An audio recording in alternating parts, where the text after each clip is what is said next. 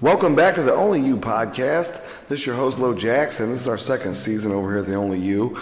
And things are going great. Thank you so much for tuning in and listening. Thank you for following me. Thank you for giving me five stars over there at Spotify. I do appreciate you all. This month is July, and we're doing Harriet Beecher Stowe. What an interesting person. Quite a talented uh, writer, abolitionist. Um, she actually had a remarkable family, and two of her siblings were also famous writers and abolitionists as well.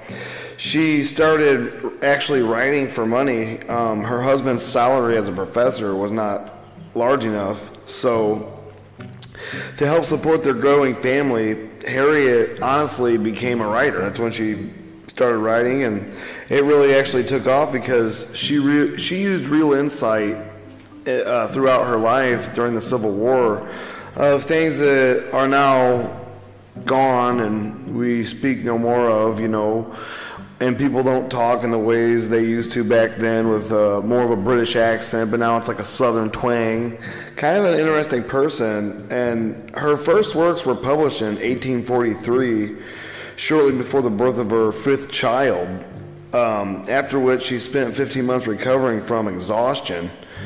You know, she actually was quite a young lady. You know, she, I think, I think her father and her mother wound up having 11 kids, and they spent a lot of time around the table. You know, these kids were involved in pretty much like real lawyer talk and things of the times that were going on. So the exposure to actual litigation terminologies and certain things like that as kids brought these kids up to be way talented in the writing area. You know, she drew ideas from personal experiences, um, such as part of the re- is well, it's part of the reason Uncle Tom's Cabin became such a success was the uh, pugnancy with which she described the pain of tearing apart families. She described it so detailed, and hopefully what little bit I did share with you guys, you kind of get the gist of the times and the atmosphere and the way that it was going because I stopped right where it started to get really good, honestly. it's a it's a long read, but it is well worth the read. Um, Harriet Beecher Stowe, she was a uh, prolific author, you know, although mainly remembered for Uncle Tom's Cabin. I've shared several of Harriet's um, 50 years of writing with you during this past month. Um, she's done short stories, essays, poems. And thank you guys again for following me. Thank you for sharing me. Such a delight to see people email, p- people post on my polls when I do have them out there. I appreciate that stuff. This ain't the greatest podcast in the world, but I'm building it. Um, what money I do make from this podcast, I actually put right back into the podcast. Like I bought that microphone um, it was from all you listeners, honestly. So hopefully you hear me better and ain't um, such a uh, you know static in the background or whatever it was. This is July, and it is Minority Mental Health Awareness Month. Thank you guys for being outstanding citizens. Thank you for being all the wonderful people of the world that do great things out there. You know, all of us go through certain things in life, and honestly, we forget to check in sometimes to see honestly how we're doing as a human being. You know, are we on board with ourselves? Are we still checked into our lives? Are we showing up where we need to show up, or are, or is every room in the house a disaster? You know, the lawn needs mowed. It's been needing mowed for three weeks. you know, the dogs are doing their duties too in the living room. You know. And I know that sounds crazy, but I've actually known people that um, have done that and have gone through that in life. They actually got really depressed, and unfortunately, that friend of mine no longer here. He's the reason why I started this podcast, and he suffered from rampant mental health issues due to you know his drug habits and addictions and stuff, and.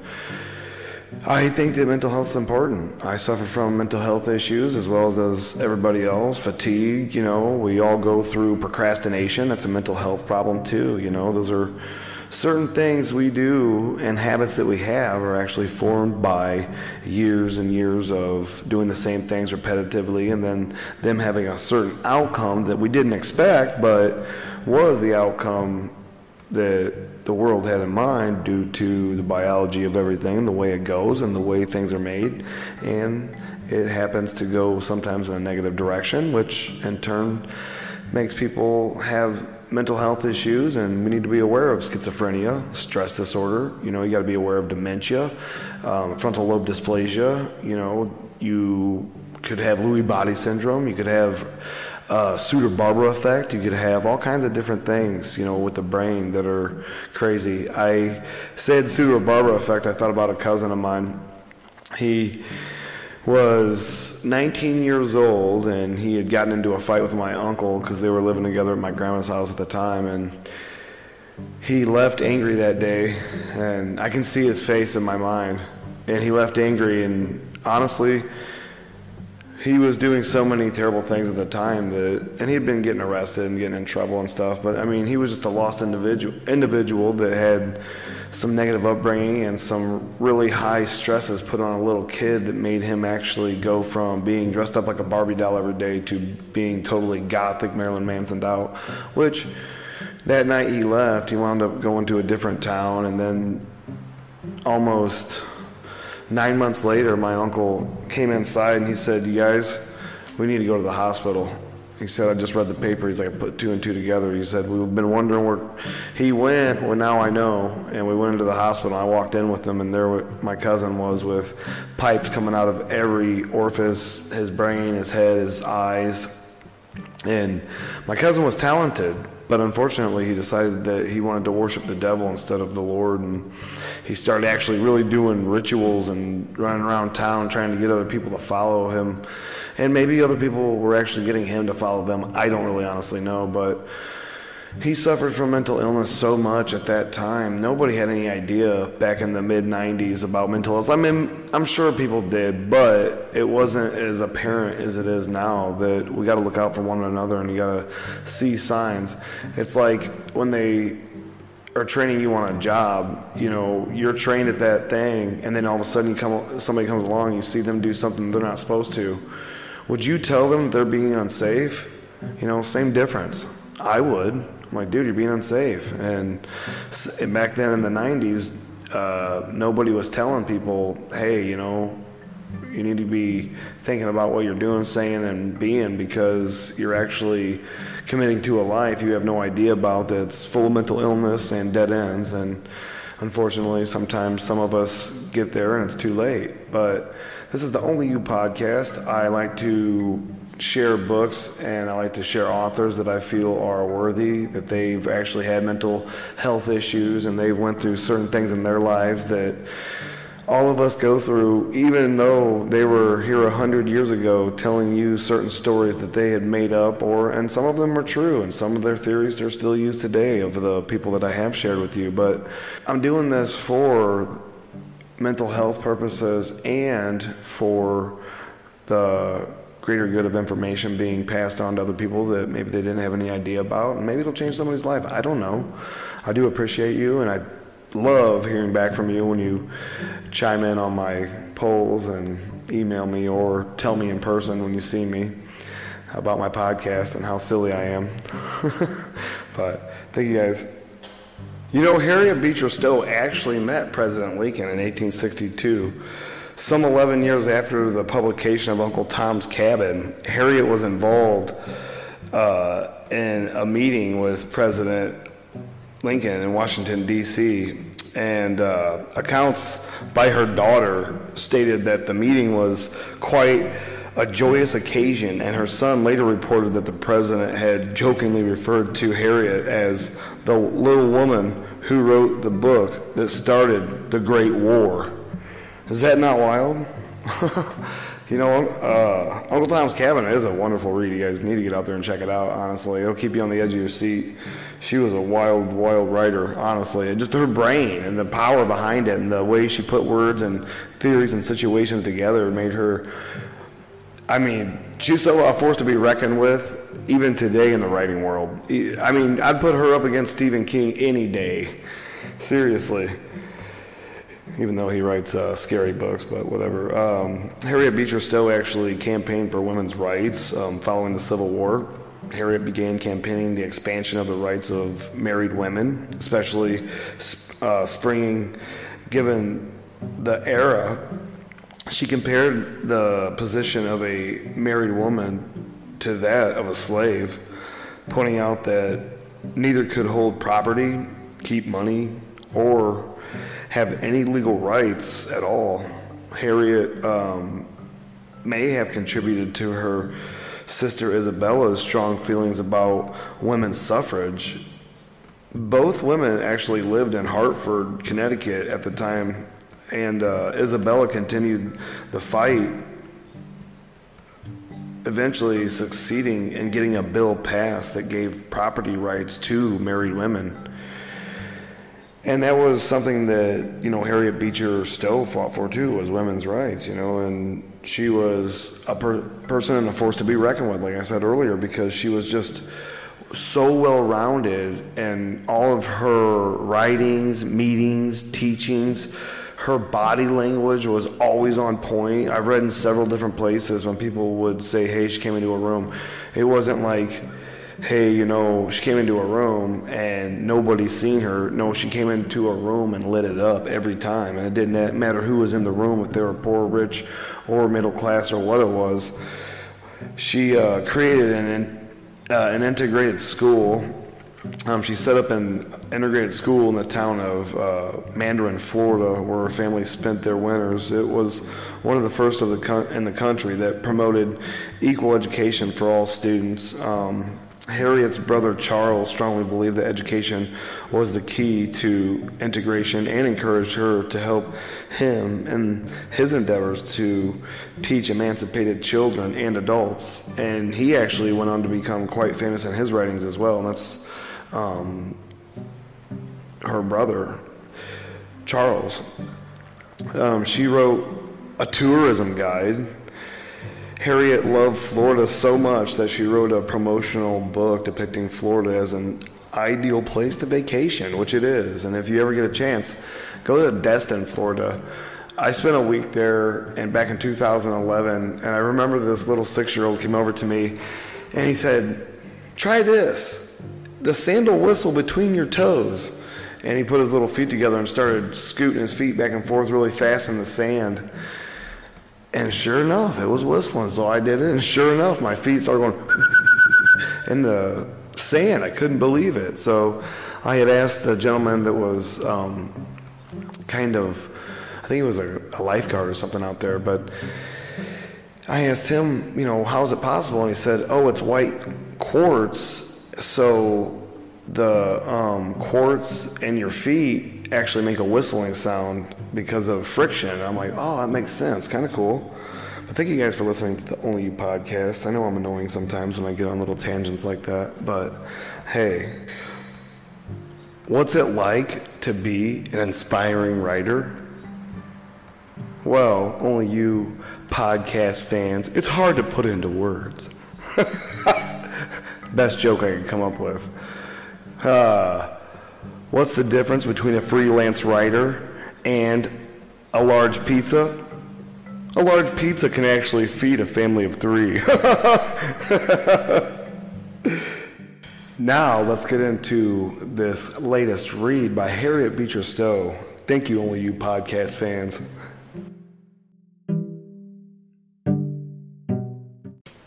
This is Old Town Fireside Stories by our favorite author this month. That's Harriet Beecher Stowe. Here it is The Ghost in the Mill. Come, Sam, tell us a story, said I, as Harry and I crept to his knees in the glow of the bright evening firelight, while Aunt Louise was busily rattling the tea things and Grandmama at the other end of the fireplace was quietly setting the heel of a blue mixed yarn stocking. In those days, we had no magazines and daily newspapers, each reeling off a serial story. Once a week, the Columbian Centennial came from Boston with its slender stock of news and editorial, but all the multiform devices, pictorial narrative, and poetical, which kept the mind of the present generation ablaze with excitement, had not even an extents. There was no theater, no opera. There were in Old Town no parties or balls except perhaps the annual election or Thanksgiving festival. And when winter came, the sunset went down at half past four o'clock and left the long dark hours of the evening to be provided for. The, necess- the necessity of amusement became urgent. Hence, in those days, chimney corner storytelling became an art and an accomplishment. Society then was full of traditions and narratives which had all the uncertain glow and shifting mystery of the firelight hearth upon them. They were told to, sympathet- to be sympathetic audiences by the rising and falling light of the solemn embers, with the hearth crickets filling up every pause. Then the aged told their story to the young tales of early life, tales of the war and adventure, of forest days, of Indian captivities and escape, of bears and wildcats and panthers and rattlesnakes, of witches and wizards and strange and wonderful dreams and appearances and providences. Can any of you remember telling stories like that when you were kids? I can remember me and my brother would always make up stories in the dark and tell each other before we would go to bed. Those were fun days, fun times. And I'm sure they were for you too. In those days of early Massachusetts, faith and credence were in the very air.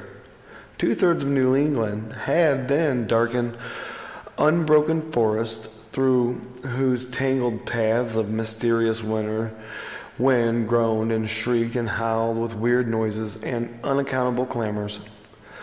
Along the iron bound shore, the stormful Atlantic raved and thundered and dashed its moaning waters as if to deaden and deafen any voice that might tell of the subtle life of the old civilized world and shut us forever unto the wilderness. A good storyteller in those days was always sure of a warm seat at a hearthstone and the delighted homeridge of children, and in all Old Town there was no better storyteller than Sam Lawson. Do, do, tell us a story, said, pressing upon him.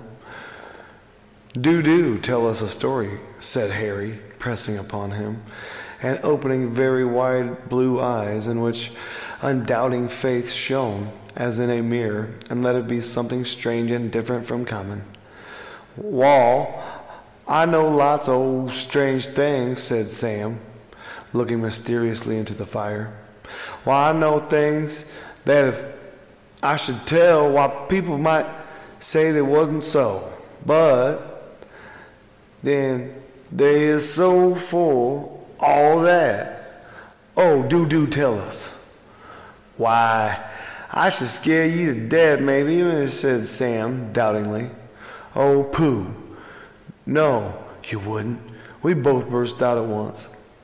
But Sam was possessed by a reticent spirit and loved dearly to be wooed and importuned.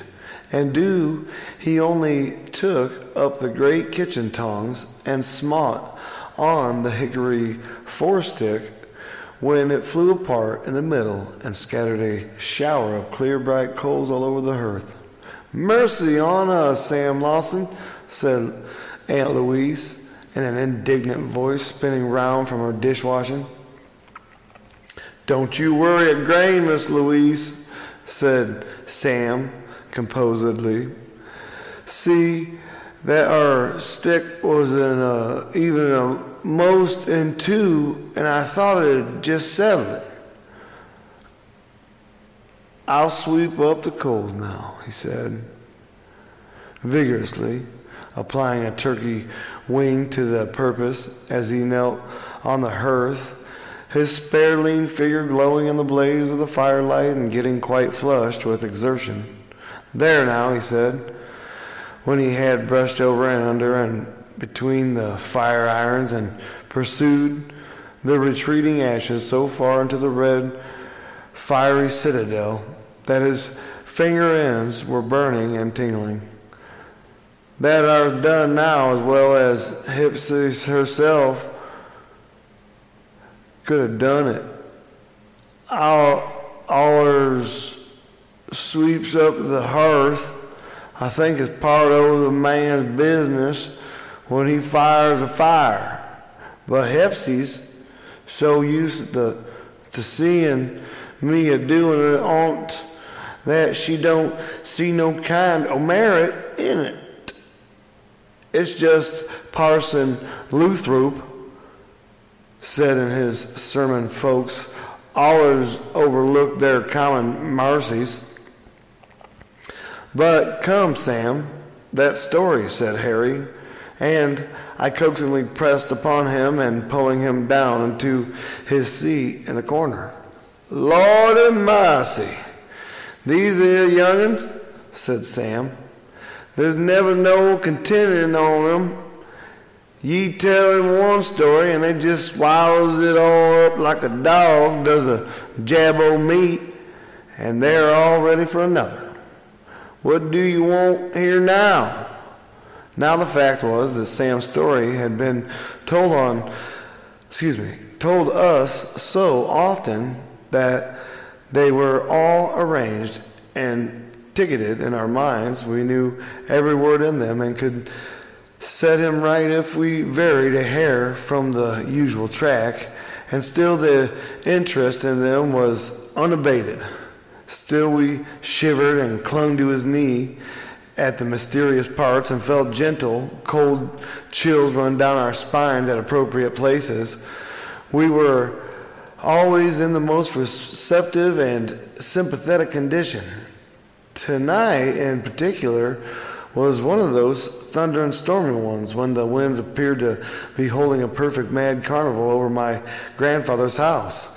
They yelled and squealed around the corners. They collected in troops and came tumbling and roaring down chimney. They took and tattled and buttery door and sink room door and the cellar door and the chamber door and a constant undertone of squeak and clatter as if at every door we are cold discontented spirit tired of the chill outside and longing for the warmth and comfort within. Wild boys said sam confidently what y'all have tell us. Come down come down. We both shouted with one voice. This was in our mind and a number one among sam's stories. You mustn't be frightened now said sam paternally and thank you guys again for listening to the Only You podcast. And hopefully you're enjoying this read by Harriet Beecher Stowe, Fireside.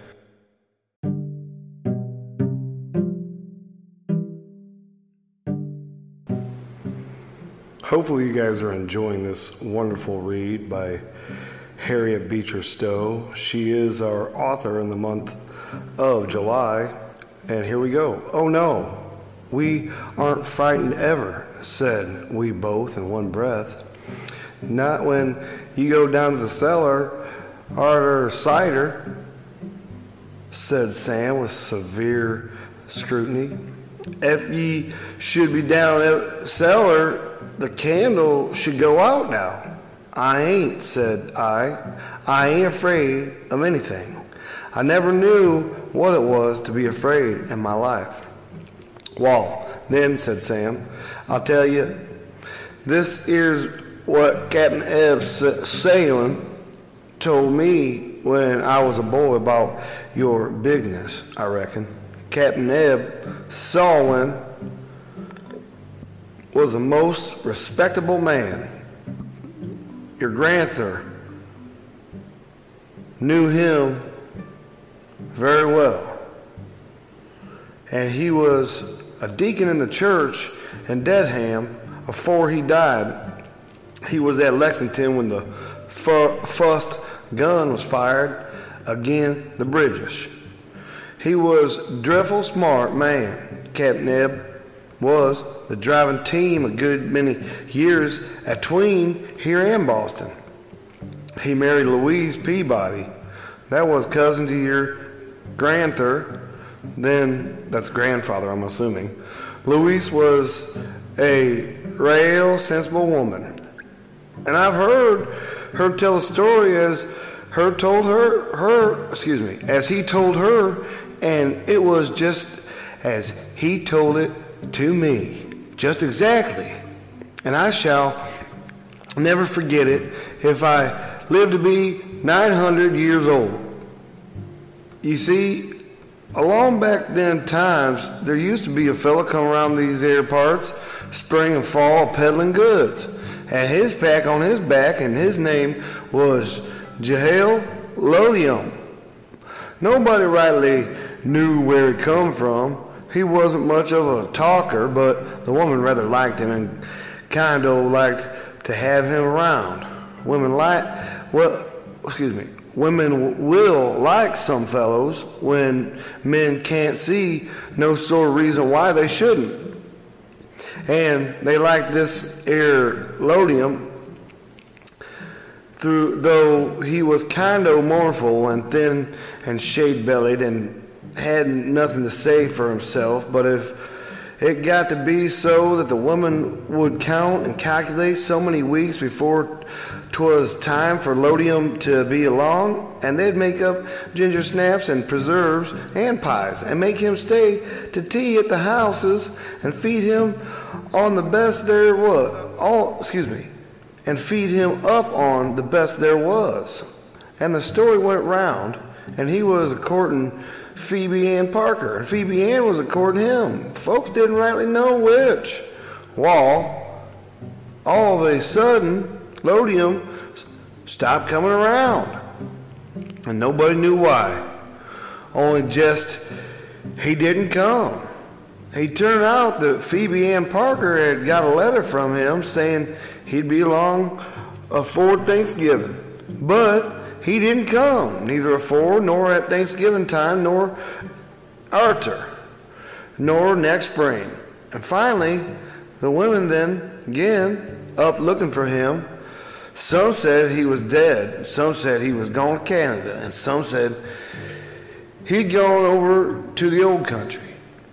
Wow, as the as to Phoebe Ann, she acted like gallows since married Bijah Moss and thought no more about it. She took the right view on and said she was certain that all things was ordered out for the best and was just as well folks couldn't always have their own way.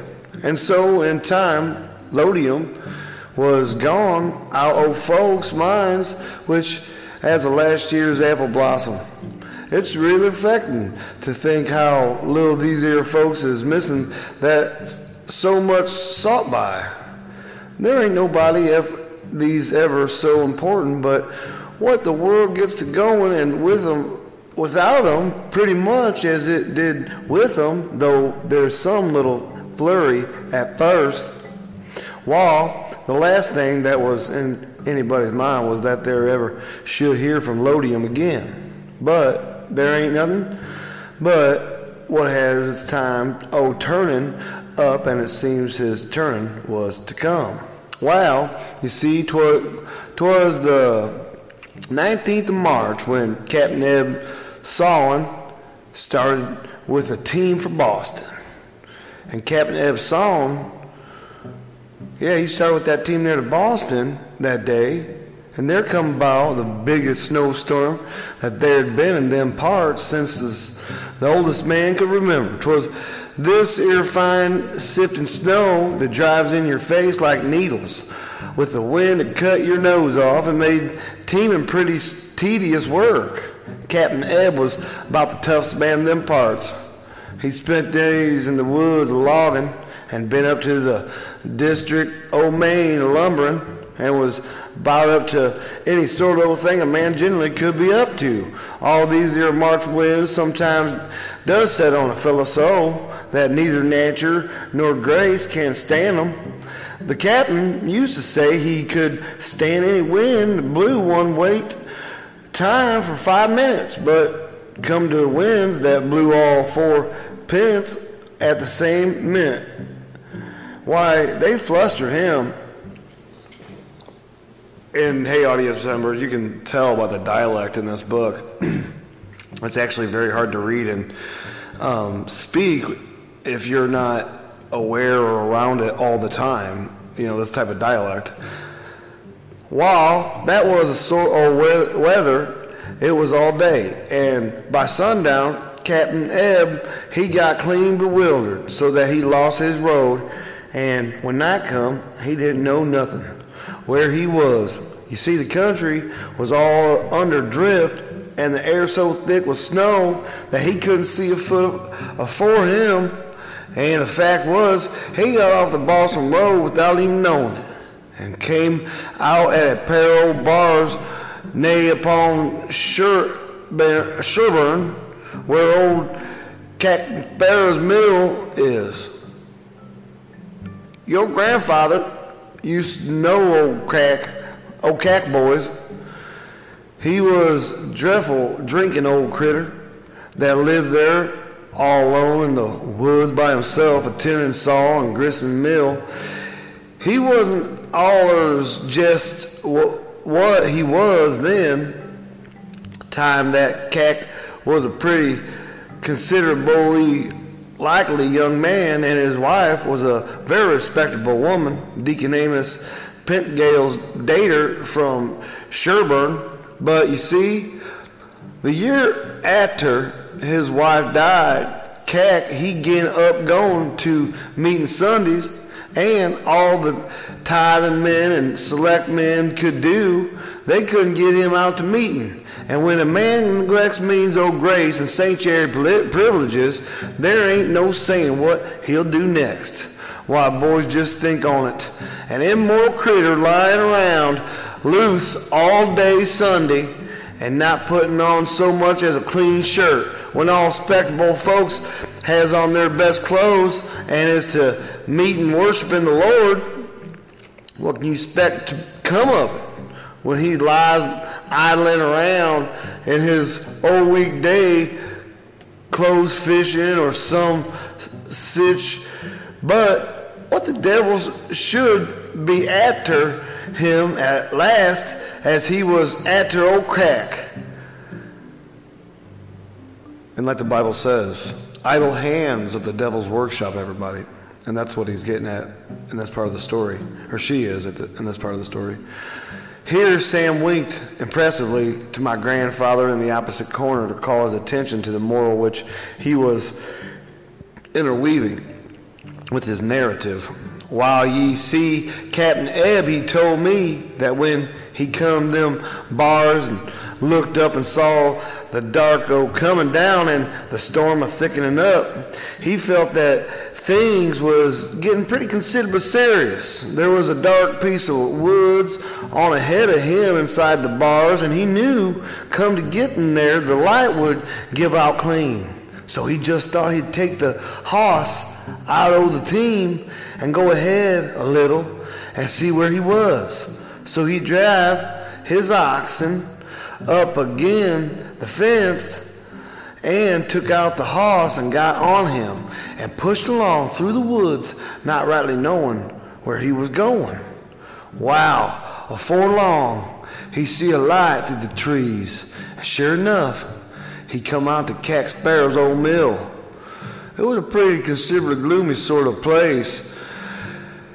That our old mill was. There there was a great fall of water that come rushing down the rocks and fell into a deep pool and it sounded so wild and lonesome. But Captain Eb, he knocked on the door with his whip, whipple hand and got in. There to be sure sawed old Cack beside a great blazing fire and his rum jug at his elbow. He was a dreadful fellow to drink, Cack was. For all that, there was some good in him, for he was pleasant spoken and obliging, and he made the captain welcome.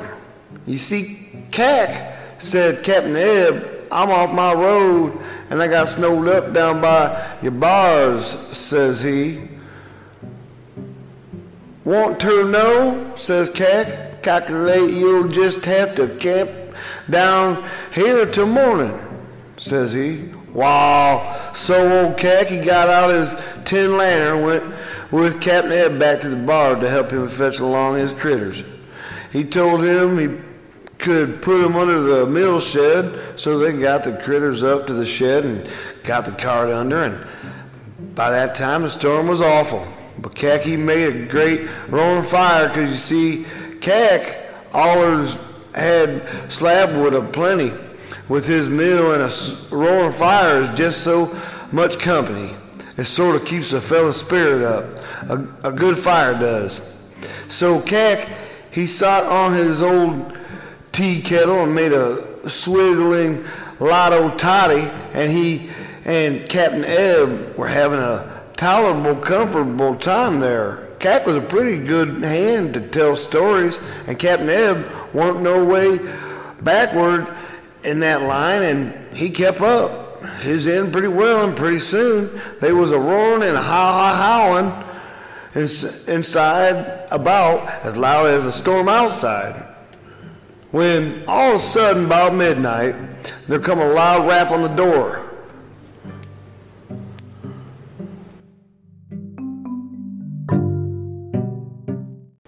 Hopefully, everybody's enjoying Old Town Fireside Stories by Miss Harriet Beecher Stowe. Wall, says old Cack, if 'tis the devil, we'd just as goods open and have it out with him. To aunt, says he, and so he got up and opened the door, and sure enough, there was old Kirchy there. Expect you'd heard old Grandma tell about old Kirchy. She used to come to meetings sometimes, and her husband was one oh the praying Indians, but Kirchy was one of the raw wild sort, and you couldn't no more convert her than could convert a wild cat or a painter, panther. Lordy massy. Kirchy used to come to meeting and sitting there on them Indian benches, and when the second bell was a tolling, and when Parson Lothrop and his wife was coming up the broad aisle, and everybody in the house rise up and stood, Kirchy was would sit there and look at him out the corner of her eyes, and folks used to say she rattled them necklaces, old rattlesnake tails and wild cat teeth, and such like heathen trumpery, and looking for all the world as if it, the spirit of the old serpent himself was in her. I've seen her sit and look at uh, Lady Lothrop out of her corner of her eyes, and her old brown baggy neck would kind of twist and work, and her eyes they looked so that 'twas enough to scare a body. For all the world, she looked just as if she was a working up a spring at her. Lady Lothrop was just a kind to Kirchy, as she uh, as she always was to every poor critter. She'd bow and smile graciously to her when meeting was over, and she'd come down the aisle, passing out a meeting about Kirchy never took no notice. You see, Kirchy's father was one of them great powwows down to Martha's Vineyard, and people used to say she was set apart when she was a child to the Sarvice, so the devil. Anyway, she never could be made nothing of in a Christian way. She come down to Parson Lothrop's study once or twice to be catechized, but he couldn't get a word out of her, and she kind of seemed to sit scornful while he was talking. Folks said if it was in old times, Kirchy wouldn't have been allowed to go on so, but Parson Lothrop's so sort of mild, he let her take pretty much her own way. Everybody thought that Kirchy was a witch. At least she knew considerable more than she ought to know, and so they was kind of afraid on her. Captain Eb says he never see a fella seem scareder than Cack did when he see Kertry a standing there. Why, you see, boys, she was a withered and wrinkled and brown as an old frosted pumpkin vine, and her little snaky eyes sparkled and snapped, and it made ye head kind of dizzy to look at him. And folks used to say that anybody that Kertry got mad at was sure to get the worst of it, first and last. And so, no matter what day or hour Kertry had a mind to rap at anybody's door, folks generally thought it was best to let her in, but then they never thought her coming was for any good, for she was just like the wind. She came when fit was on her. She stayed just long as it pleased her, and went when she get ready, and not before. Kertry understood English and could talk it well enough, but always seemed to scorn it, and was Ayler's mo win and muttering to herself in Indian and winking and blinking as if she saw more folks round than you did, as that she wasn't no way pleasant company, and yet everybody took good care to be polite to her. So old Cack asked her to come in and didn't make no question where she come from, on what she come on, but he knew it was 12 good miles from where she lived to his hut, and the snow was a drifting above her middle, and Captain Ed declared that there wasn't no track, nor sign no track of anybody's coming through that snow next morning. How did she get there then? said I. Did you never see brown leaves riding on the wind? Well, Captain Neb, says, she came on the wind, and I'm sure it was strong enough to fetch her, but he got her down into the warm corner, and he poured her out a mug of hot toddy and give her. But you see, her being there sort of stopped the conversation, for she sat there a rocking back, backwards and forwards, a sipping her toddy and a murmuring and looking up chimney Captain Eb said in all his born days he never heard such screeches and yells as the wind give over that chimbley, and old Cack got so frightened you could fairly hear his teeth a chattering. But old Captain Eb, he was a pretty brave man. He wasn't going to have conversation stopped by no woman witch or no witch. And so when he see her murmuring and looking up chimney, he spoke up and says, Hey, well, Kertry, what do you see? Says he. Come out with it. Don't keep it to yourself. You see, Captain Ed was a hearty old fella, and then he was a little warmed up with the toddy. so Captain Ed, he was a little drunk. Hopefully, you guys are enjoying this uh, great read. Uh, I've I came across this, and this is one of the best ones I found old time fireside stories. Thank you for listening to the Only You podcast. Again, you guys, head over to Spotify, give me a five star review. Thank you so much for tuning in. Thank you for sharing me with a friend. I do appreciate the audience increase. I have seen it. That is cool. And I think I had one five star review, so it's going down. We just became best friends. Whoever you are that put that out there, I know it was you. Oh, oh magic fingers. you guys, thank you so much again. And hopefully you're enjoying Harriet uh, Beecher Stowe. And this is July. This is Minority Mental Health Awareness Month. So if you see anybody out there that's a minority and they're acting a little funny, a little crazy, you know, maybe they're actually mentally ill. Maybe they're going through something that you have no idea about.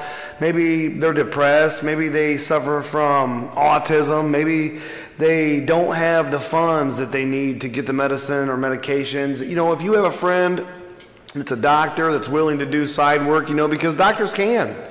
You know, doctors can do what they want to. They don't have to just go through their practice, you know. I know plenty of people out there that, you know, use friends as doctors to get more of a diagnosis than you can get from going to a doctor that sees 50 people a day, get you in and out as fast as you can because you know, we're addicted to medical in America. Insurance is everything here because it's a huge moneymaker. And they would they care more about you making your insurance payment than them paying for you know your open heart surgery. So at the end of the day you know you got to weigh your odds and options. Hopefully you guys have enjoyed old town fireside stories you'll hopefully you'll run out there and check this book out by Harriet Beecher Stowe. You know, it is a great read. It was published in 1872. And there's more to this story. That was just the beginning of it. And I like to share the beginning of stories with you guys because it's not on me to read you the whole story. I kind of like, oh yeah, that'd be great if I did that, but then again, it would not be encouraging somebody to better themselves and become something more. Because if you're not um, putting in the effort, you're just going to procrastinate and not do it. You know, like uh, Mel Robbins says, if you don't do it within the first five seconds, you're probably not going to your mind gets lazy and things take over and you forget what you're doing and all that good stuff. But again, thank you guys so much for sharing me. This has been awesome. It's been a great day. It's been a great weekend, honestly. It's beautiful here in Illinois, Charleston, Illinois, Mattoon, Illinois, just the central southern Illinois, even down south to southern Illinois. It's a great, beautiful area. Especially with all the valleys and gorges, you can see where the glaciers like cut through you know, the site of all this rock that's here in the limestone and all the slate and different types of rocks that are in Illinois. It's a beautiful time of year here. All the crops are full grown. The, the corn's 12 feet tall. You know, we're going to have a great season this year. We were thinking it was going to be a drought, which I mean, I'm pretty sure it's still kind of a drought year, but we've had a lot of good rains here lately and that's important to feed the world because that's what we do here in America. We help feed the world as in Mex- Mexico does too.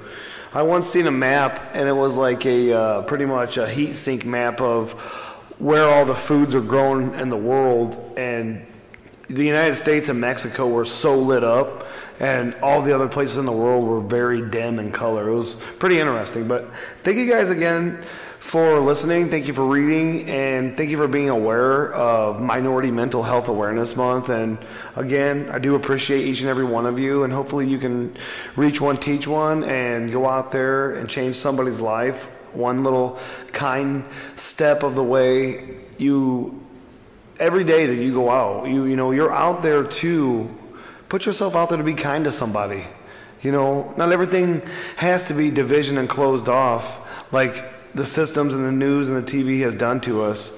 I can remember a time when it was okay to have a friend over for supper, and your friend loved being around your family because sometimes as a kid, when you sit around the table and you see other people's families interact and you learn all these different things, they grow up and they actually do that same thing with their kids. Maybe they didn't do that stuff at home. Maybe they had a parent that worked odd shifts and their mom worked odd shifts or whatever. But Children are like sponges and they will absorb many different things that you bring around them. And some of those things you don't want them to absorb, but they will. And in time, they'll come out, as they always do. Again, thank you guys for following and listening. I do appreciate it. And it's been a great read, and hopefully you'll rush out there and pick up Old Town Fireside Stories by Harriet Beecher Stowe. And this month coming up is going to be an exciting month, August. I cannot wait. And that's just around the corner. And hopefully, you've enjoyed Harriet Beecher Stowe this month. I had done Leo Tolstoy, Mark Twain before. I did um, William James, Pragmatism. What a great guy. What a wonderful mind. I've done so many different podcasts here um, in the past that I've learned so many different things about so many different authors. I've actually tried to reach out to some authors and you know uh, get them to um, respond, but it's actually very hard to get an author to respond to you. And so far this season, I've done The Power of Positive Thinking by Dr. Vincent uh, Peale. I did The Prophet by Kilian uh, Gibran. How to Stop Worrying and Start Living by Dale Carnegie. That's an awesome read, and you should reread that one. I did The Interpretation of Dreams by Sigmund Freud. Animal Farm by George Orwell, which that's that book has a lot to pertain to what's going on in the United States right now, honestly. I did The Art of War by Sun Tzu which if you have never read The Art of War, get out there and get that book. It will change your life.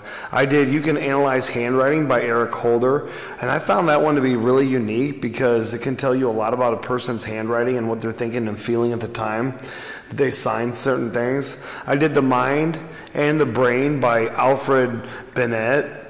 The Wealth of Nations by Adam Smith, and Adam Smith is one of the best writers I've ever. I'm thinking about doing him um, in the coming months as one of the monthly authors because Adam Smith was really important in the United States and just for America overall. I did Viktor Frankl's Man's Search for Meaning. If you don't know who Viktor Frankl is, he was a Holocaust survivor, and and A Man's Search for Meaning, it is so deep. The intricacy that Viktor Frankl puts into, you know, the life living as a Holocaust survivor. It's wild, you know, because he was a psychologist and a doctor. He was very, very educated over there. I did The Conduct of Life by Ralph Waldo Emerson, Pushing to the Front by Orson Marden. I love this one. This is one of my favorite books I've ever read, and that's Games People Play by Eric Berne. And that's where I get the fog from fear, obligation, and guilt. That was actually something that Eric Berne had made up as a psychologist and used throughout his time and studied criminal psychology by Hans Gross. He's the founding father of um, criminal profiling. And I did the Kybalion by William Walker Atkinson, The Art of Money Getting. Um, that was a good one. I, I really enjoyed doing uh, P.T. Barnum. He was an interesting guy. Phineas Taylor.